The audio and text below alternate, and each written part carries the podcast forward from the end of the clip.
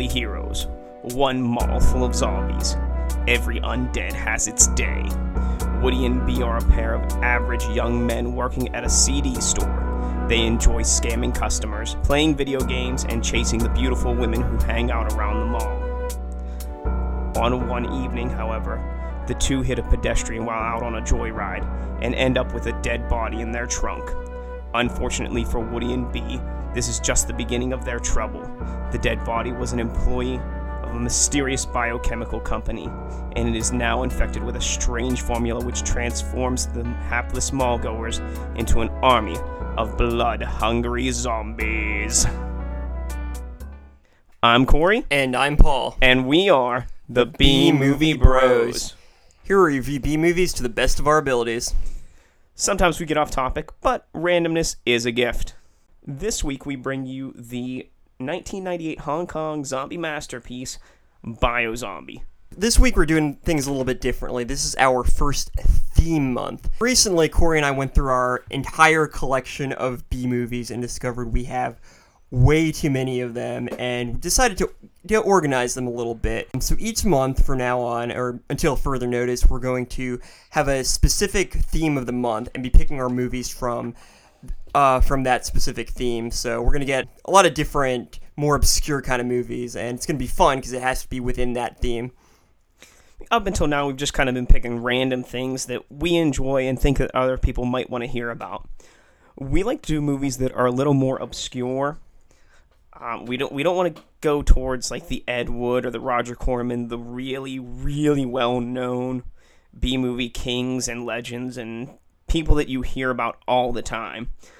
That's why we've picked things by like Chris Seaver and the Polonia brothers and other random writers and directors. We want to expose other people to the random shit that we know about. Yeah, when we say obscure, we mean maybe four people have seen it, and there's our copy and some and a copy in some guy's basement. What is this month's theme, Paul? This month's theme is Asian Culture Month. We'll get a little taste of um, how our friends in the Far East make uh, their low budget films. So then let's dive right into this. What you heard at the beginning was the back of the box. Let's get into technical difficulties here. What are your top three and bottom three of this movie?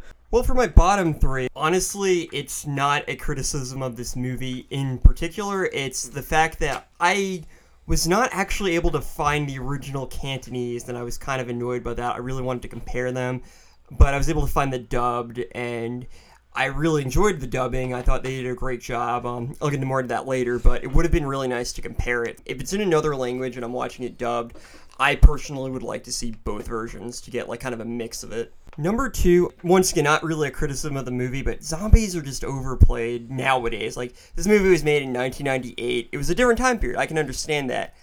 But just in general, zombies are just so overdone that when I watched it, I really wish I'd watched it years ago because it would have been that much better. But I was like, ah, it's, it's funny, it's entertaining, but it's another zombie movie. And for number one, I'm to have to say the only character in this movie I actually really compared about was uh, Woody Invincible. I thought he was great. All the other characters kind of fell fell short by comparison. I wasn't really invested in most of them. Well, I would say that Woody is the main character and everyone's centered around him. That's true, and the other characters weren't bad. They all had their personalities, but it's just when compared. So my bottom three, I actually like. I can't say anything bad about this movie. I love this movie. This is a great. This is one of my favorites. Um, if I had to pick a bottom three, I I'd have to come up with some kind of bullshit like um, number three, uh, the the dubbing doesn't match the lips. Uh, number two, the mall is a straight copy off of Dawn of the Dead, and, and number number one, no nudity. Whatever. Fuck it. Let's move on. What are your top three for this movie? Number three, I'm gonna have to go with. At no point did this movie take itself seriously. It never tried to like portray anything serious. It was consistent throughout the whole thing. It was funny. It wasn't trying to make a point. And when you said the dubbing, I loved the fact that the dubbing was off. It was clear they did that on purpose, and it was amazing. It worked so well as a comedy. R- remember, bullshit bottom three. Number two, I'm going to have to go with uh, Woody Invincible was just a great character. He was very animated. He was, he was played by a guy named Jordan Chan, and his like very animated acting worked very well with Kirk Thompson's voice acting, and I thought that was just such a great match. That was absolutely perfect. It had me laughing the whole time.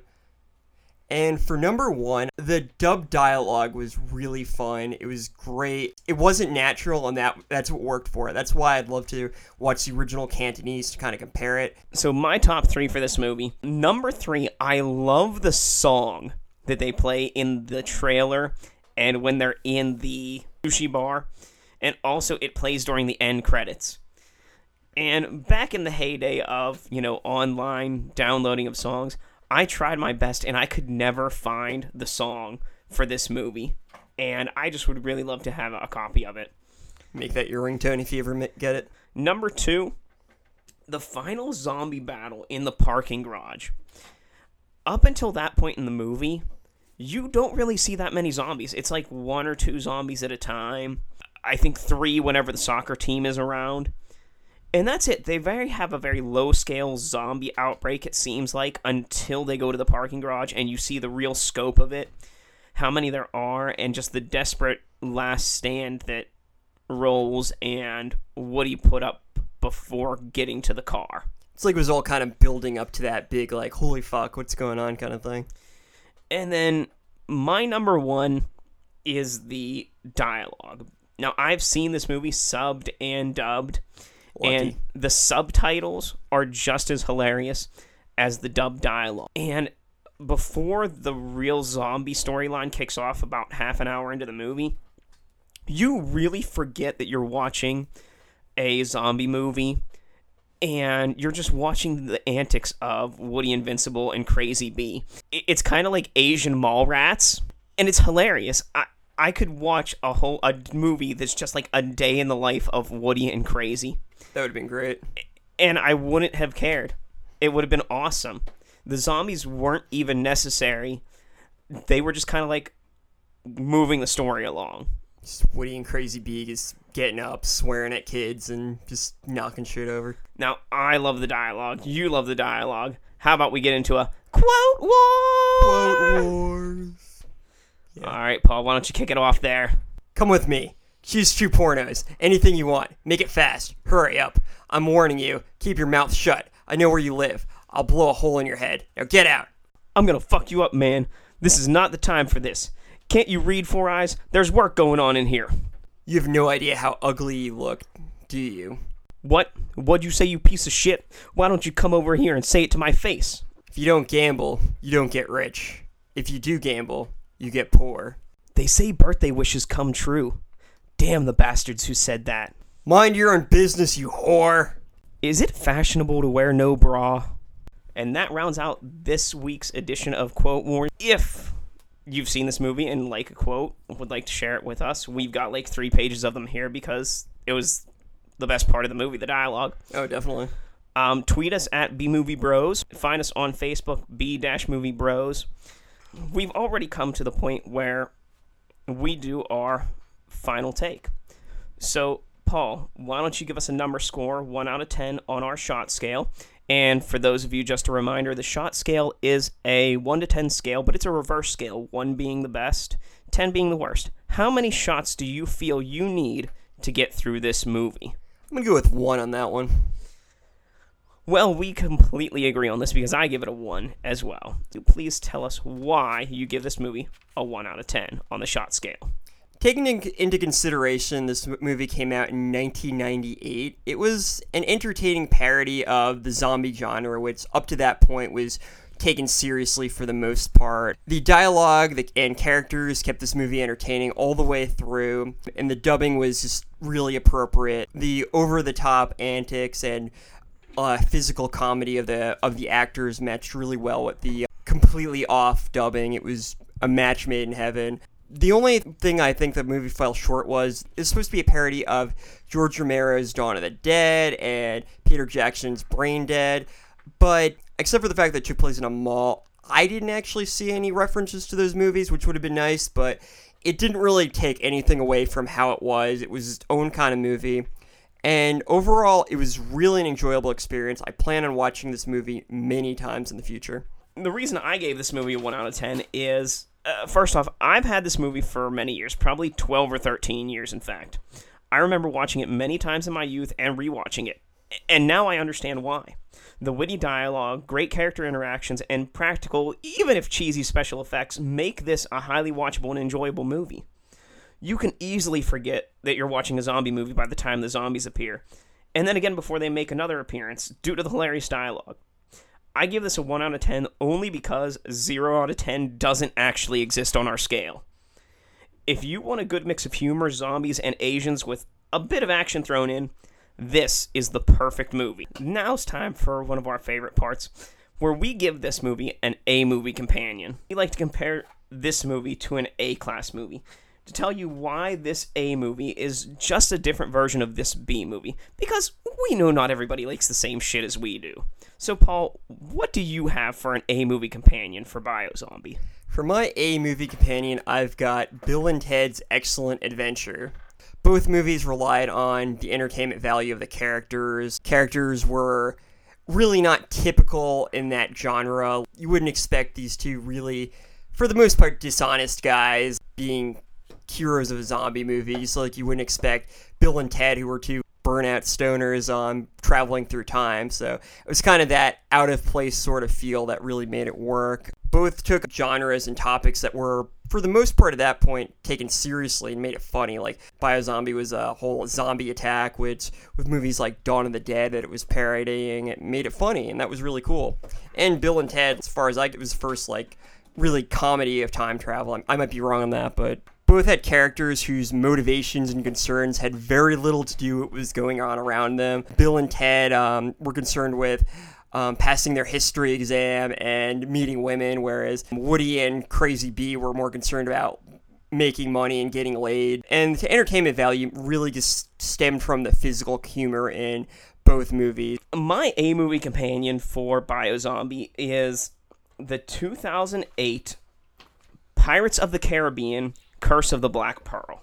Bee and Woody are VCD salesmen. VCDs are pirated movies, technically making them pirates, like most of the characters in Pirates of the Caribbean. They drive someone else's car, their bosses, just like Barbossa sails someone else's ship, his former bosses. They both drive or man vehicles that belong to someone else. The main characters in both movies spend much of their time fighting against the undead, whether it be zombies or skeletal immortal pirates. One main character is in fact undead for most, if not the whole movie. Loy in Biozombie and Jack Sparrow in Pirates of the Caribbean Curse of the Black Pearl. And finally, a main character in each film is happens to be named after an animal that has wings. Jack Sparrow in Pirates of the Caribbean and Crazy Bee in Biozombie. And that is how Biozombie and Pirates of the Caribbean Curse of the Black Pearl are the same movie, just different classes. So, if you want to see an A class version of Biozombie, go for Bill and Ted's Excellent Adventure or Pirates of the Caribbean Curse of the Black Pearl. Or you could just watch Biozombie because it's a funny movie in its own right. Doesn't need an A movie to be enjoyed. Now, if you want to drink away the flick, drink away the flick, come on and grab your drink. Let's drink away the flick. Here are a few ways that you can do it. Now, because it's Asian month, Asian cinema culture month, whatever you want to call it, we have to have a staple drinking game through the whole month. And it happens to be anytime there is a panty or bra exposed, take a drink. Anytime they use the Game Boy camera, take a drink. Anytime Cooey says something sexist or yells at his wife, take a drink. Anytime balls are talked about, in any sense of the word, take a drink. Anytime Sushi Boy tries to woo or impress Rolls, take a drink. Every time someone reanimates, take a drink. Every time the dubbing doesn't match with the voice acting, take a drink. Every time they show somebody's stats, including role model and power level, take a drink. And every time you feel bad for the sushi chef, take a drink. And those are the ways you can drink away the flick.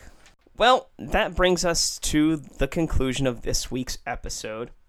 So, if you would like to join us next week for our continuing adventures in Asian Cinema Land, you can jump 10 years into the future with the 2008 movie Katu Mashin Garu, also known as The Machine Girl. Until we meet again, be brave, be alive, be back next week.